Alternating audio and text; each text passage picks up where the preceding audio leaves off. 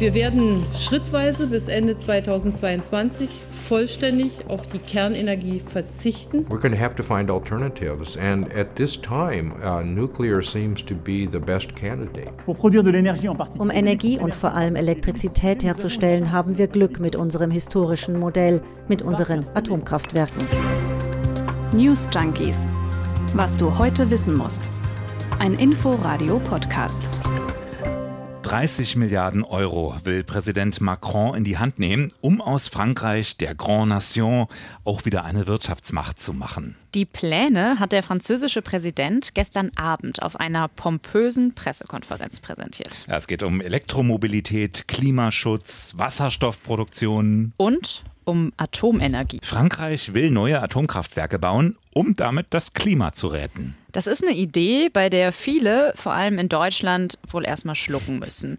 Wir wollen uns das aber heute mal anschauen. Kann uns Atomkraft wirklich beim Klimaschutz helfen? Kontroverses Thema bei den News Junkies. Heute mit Ann-Christine Schenten und Martin Spiller. Hi. Hallo. Zehn Jahre ist der atomare Supergau im japanischen Fukushima jetzt her. Damals konnte man quasi live im TV die nukleare Katastrophe verfolgen. Ein Tsunami traf das Kraftwerk von Fukushima und in drei Reaktoren fiel der Strom aus. Die Lage im japanischen Atomkraftwerk Fukushima droht außer Kontrolle zu geraten. Die internationale Atombehörde IAEA e bezeichnete sie als beunruhigend. In der Nacht hatte es auch im Reaktorblock 2 eine Knallgasexplosion gegeben, die dritte insgesamt. 20.000 Menschen sind infolge des Tsunamis und der Atomkatastrophe gestorben. Noch immer sind weite Teile der Gegend radioaktiv verseucht. In Deutschland ging es wenige Wochen nach Fukushima ziemlich schnell. Wir werden schrittweise bis Ende 2022 vollständig auf die Kernenergie verzichten. Ja, Atomausstieg, beschlossene Sache. Nächstes Jahr wird das letzte deutsche Atomkraftwerk vom Netz gehen. Dann wird sich Deutschland mit dem Rückbau beschäftigen und mit der Endlagerung von Atommüll. Wenn man jetzt diese Bilder von Fukushima im Kopf hat, dann scheint es ja irgendwie absurd, dass Frankreich und auch viele andere europäische Länder, wie wir gleich noch hören werden, immer noch auf Atomkraft setzen und sie jetzt sogar ausbauen wollen. Aber es hat sich etwas verändert in der Debatte um Atomkraft und nicht nur, weil die Schrecken von Fukushima schon zehn Jahre her sind. Die Atomkraft Nein Danke Proteste, die sind leiser geworden und ein neues Thema ist einfach wichtiger geworden, der Klimaschutz. Genau, und vor allem die Frage, wie erreichen wir die Klimaziele besonders schnell? Deutschland will es mit dem Umbau hin zu erneuerbaren Energien bis 2050 schaffen. Momentan kommen 40 Prozent des Stroms bei uns aus erneuerbaren Energien. Kohle macht fast 30 Prozent aus. Kernenergie immerhin noch 12 Prozent. Genau, und wenn also bald die Kraftwerke vom Netz gehen, dann wird Deutschland Stand jetzt auch noch Strom hinzukaufen, also Strom importieren müssen, zum Beispiel auch Atomstrom. Aber jetzt sagen viele, Atomstrom, der ist doch gar nicht das Problem. Die CO2-Schleudern, das sind doch die Kohlekraftwerke. Und sie haben einen Punkt, denn ja, Kernkraftwerke produzieren nahezu klimaneutral Strom. Also drängt sich die Frage auf, ist Deutschland vielleicht zu früh aus der Kernenergie ausgestiegen? Mhm. Rein rechnerisch könnten die sechs Kernkraftwerke, die aktuell noch in Betrieb sind, insgesamt fünf Kohlekraftwerke ersetzen und sogar die, die hier in Deutschland am meisten CO2 ausstoßen. Würde Deutschland diesen Weg gehen, dann wäre theoretisch ein großer Schritt Richtung Klimaneutralität getan, mit relativ einfachen Mitteln und ohne Stromimporte aus dem Ausland.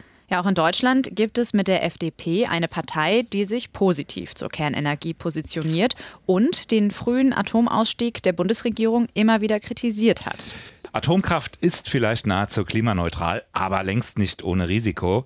Bevor wir genauer abwägen und uns fragen, kann Atomkraft das Klima retten, schauen wir nach Frankreich. Ja, in Deutschland, da haben wir ja gerade die Wahl hinter uns. Anders ist das eben in Frankreich. Da muss Präsident Emmanuel Macron im Frühjahr ran. Und deshalb hat er gestern die Gelegenheit genutzt und einen Zukunfts- und Investitionsplan vorgestellt. Und der ist gleich mal 30 Milliarden Euro schwer. Ich habe mir das gestern im französischen Fernsehen mal angeguckt. Das war schon eindrucksvoll inszeniert. Da stand Macron dann so in der Mitte des Saals im Élysée-Palast, umgeben von Unternehmern und Studenten, ganz modern. Hinter ihm eine große LED LED-Wand, France 2030 stand da drauf meist. Der Präsident davor, erinnerte so ein bisschen an Auftritte von Christian Lindner hierzulande. Oder die Vorstellung neuer Apple-Produkte in Kalifornien. Was Macron aber vorstellte, waren Technologien, Zukunftstechnologien. Denn Frankreich, so Macron, hinke im Vergleich zu anderen Nationen bis zu 20 Jahre hinterher. Wenn man abhängig ist und es keine Zusammenarbeit mehr gibt, ist das ein Drama. Wir können nicht mehr so tun, als ob mit unserer Wirtschaft und unserem Produktionssystem alles in Ordnung sei. Wir müssen daraus die Lehren ziehen und eine unabhängige französische und europäische Produktion wieder aufbauen.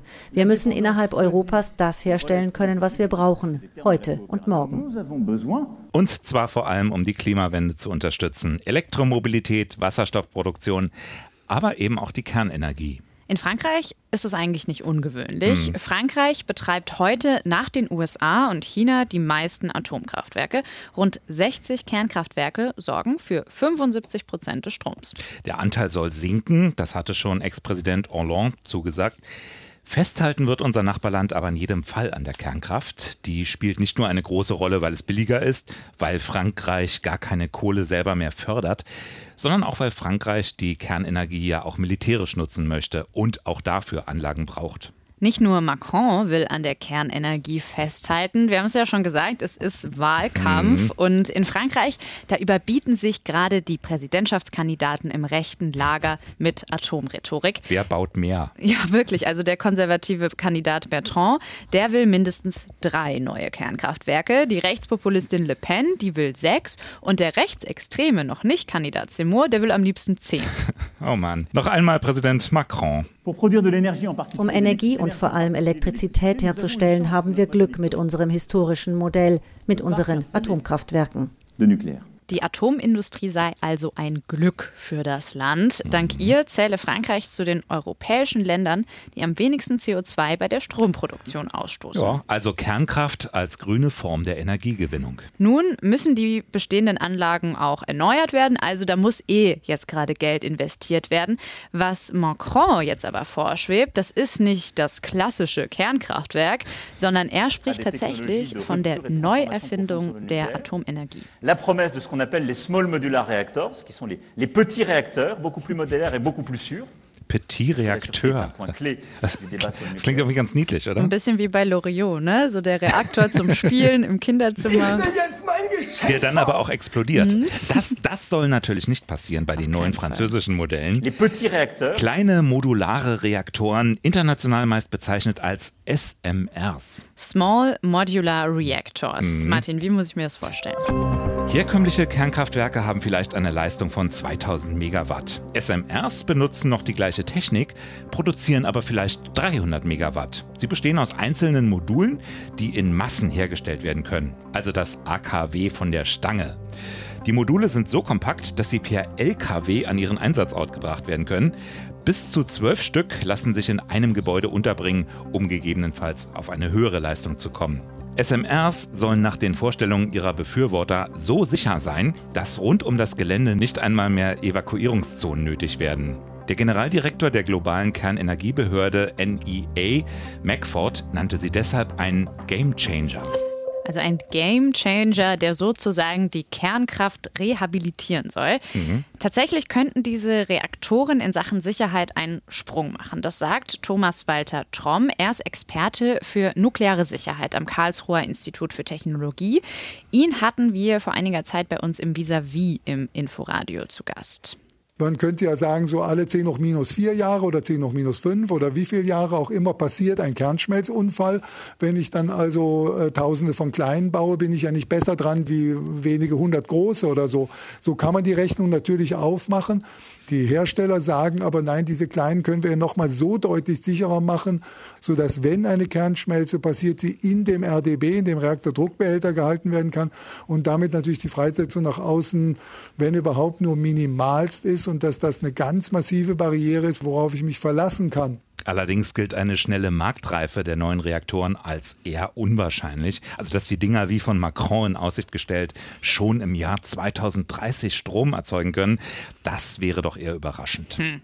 Frankreich ist allerdings kein Einzelfall. Wir haben ja aus deutscher Sicht auch oft so ein bisschen das Gefühl, Atomkraft, das ist eine Technologie der 50er oder 60er Jahre, so in der Zeit vor Tschernobyl.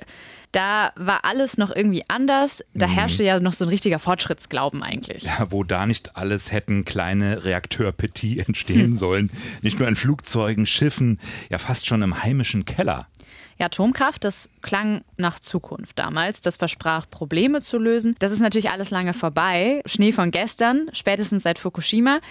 Nicht nur Deutschland, sondern Österreich, Dänemark, Luxemburg, Spanien. Das sieht man aber nicht nur in Frankreich anders. Einige Länder bewerten die Atomenergie eben im Zuge des Klimaschutzes inzwischen neu, eben als weitgehend CO2-freie Energiequelle. Selbst der EU-Binnenmarktkommissar, der hat der Süddeutschen Zeitung gesagt, er sehe keine Möglichkeit, die Klimaziele für 2050 zu erreichen, ohne Kernenergie weiter zu nutzen. Weltweit gibt es über 440 Reaktoren, rund 50 weitere sind in Bau, viele davon in China, aber auch einige in Ländern in Europa.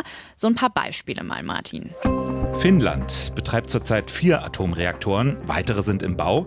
Das Land hat außerdem als erste Nation weltweit angefangen, ein nukleares Endlager zu bauen. In einer Tiefe von 450 Metern soll der gesamte hochradioaktive Müll Finnlands aufgenommen werden. Auch die Grüne Partei in Finnland ist übrigens dafür. Niederlande. Die Regierung erwägt, vier neue Atomkraftwerke zu bauen. Grund ist die Energiesicherheit, aber auch eine neue Studie, die sieht Atomenergie als brauchbares Mittel gegen Klimawandel.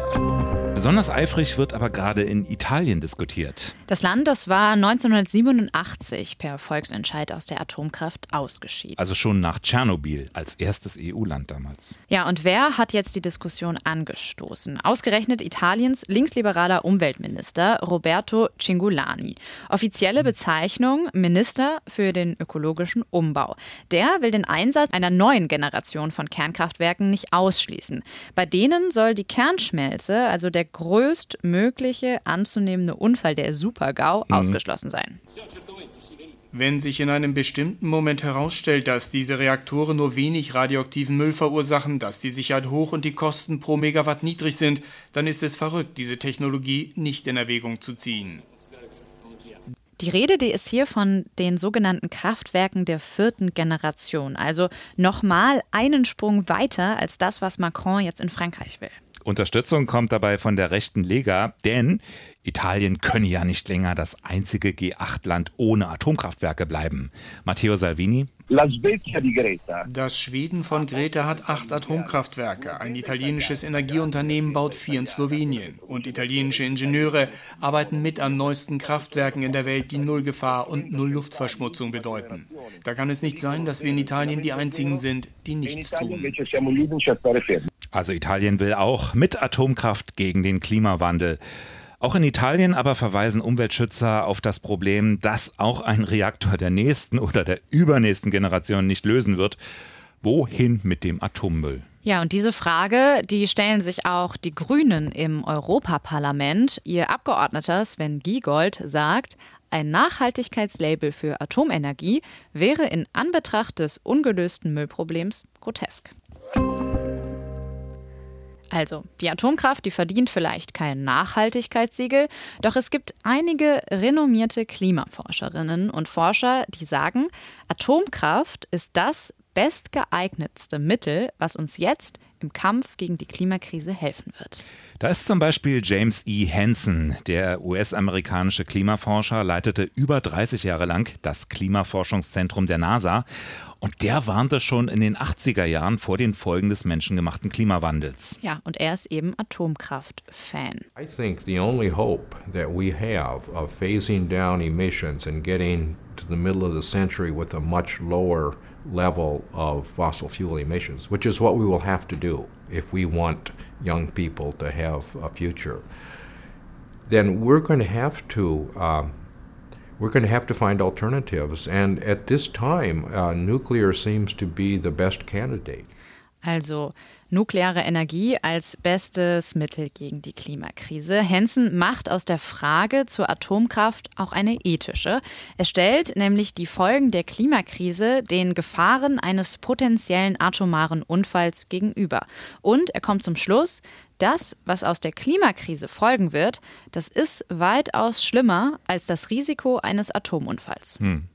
Nun kann man dagegen halten, die Alternative zur Atomkraft, das sind doch die erneuerbaren Energien, mhm. sauber und keine Risiken.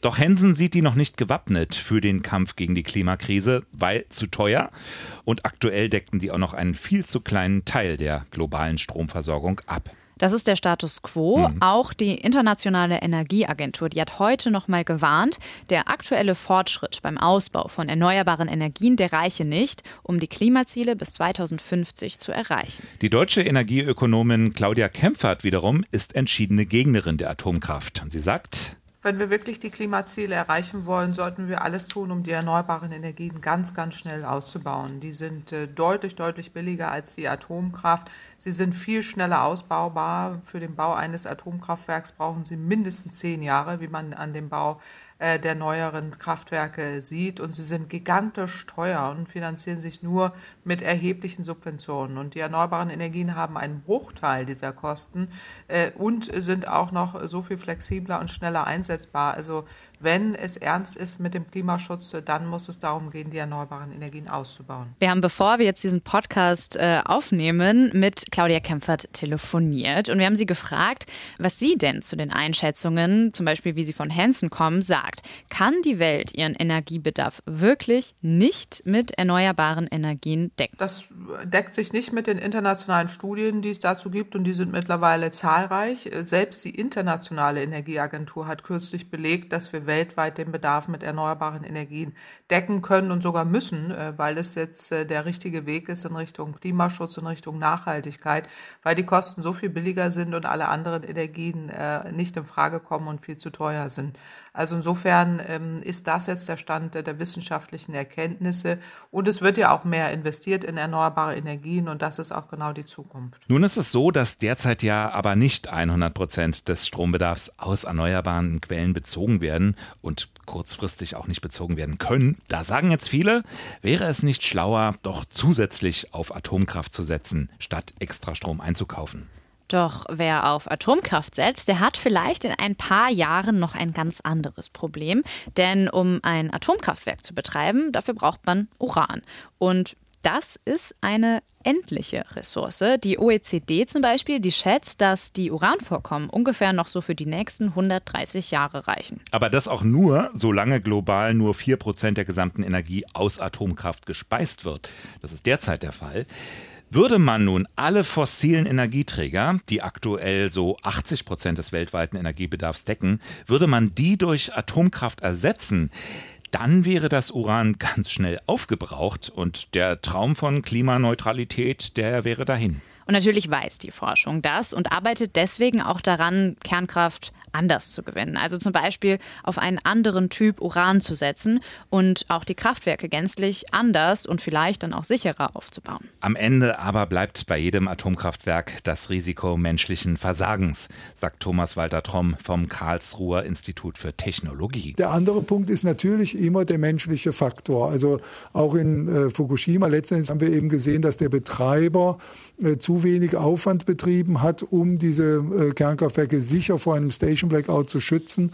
Also da kommt der, der menschliche Faktor natürlich äh, massiv ins Spiel. Ganz am Anfang, da haben wir Hansen gehört und der macht aus der Atomkraftdebatte eben eine ethische. Opfer der Klimakrise versus Risiko eines atomaren Unfalls. Claudia Kempfert, die plädiert für den Ausbau der erneuerbaren Energie. Und Dr. Tromm, der hält einen Energiemix für sinnvoll. Atomkraft und erneuerbare Energien. Deutschland will sich 2050 vollständig aus erneuerbaren Energien speisen. Das gilt als realistisch. In anderen Ländern ist das nicht der Fall. Zwar wird auch hier an erneuerbaren Energien gearbeitet und investiert. Doch in Frankreich, Italien oder China wird die Rolle der Atomkraft in den nächsten Jahren wohl eher noch größer werden. Ja, schwieriges Thema. Ne? Hm. Am Ende muss irgendwie jedes Land für sich selbst die Risiken abwägen. Ja, die der Atomkraftwerke quasi gegen die der Klimakatastrophe, die uns droht. Wenn ihr zu dem Thema eine Meinung habt, dann könnt ihr uns ja einfach mal schreiben an unsere E-Mail-Adresse newsjunkies.inforadio.de. Wir sind gespannt auf eure Meinung. Dickes Brett hatten wir heute, Atomkraft. Wir würden sagen, wir entlassen euch damit mal und Aber tschüss. nur bis morgen. Tschüss. News Junkies. Was du heute wissen musst. Ein Podcast von Inforadio. Wir lieben das Warum.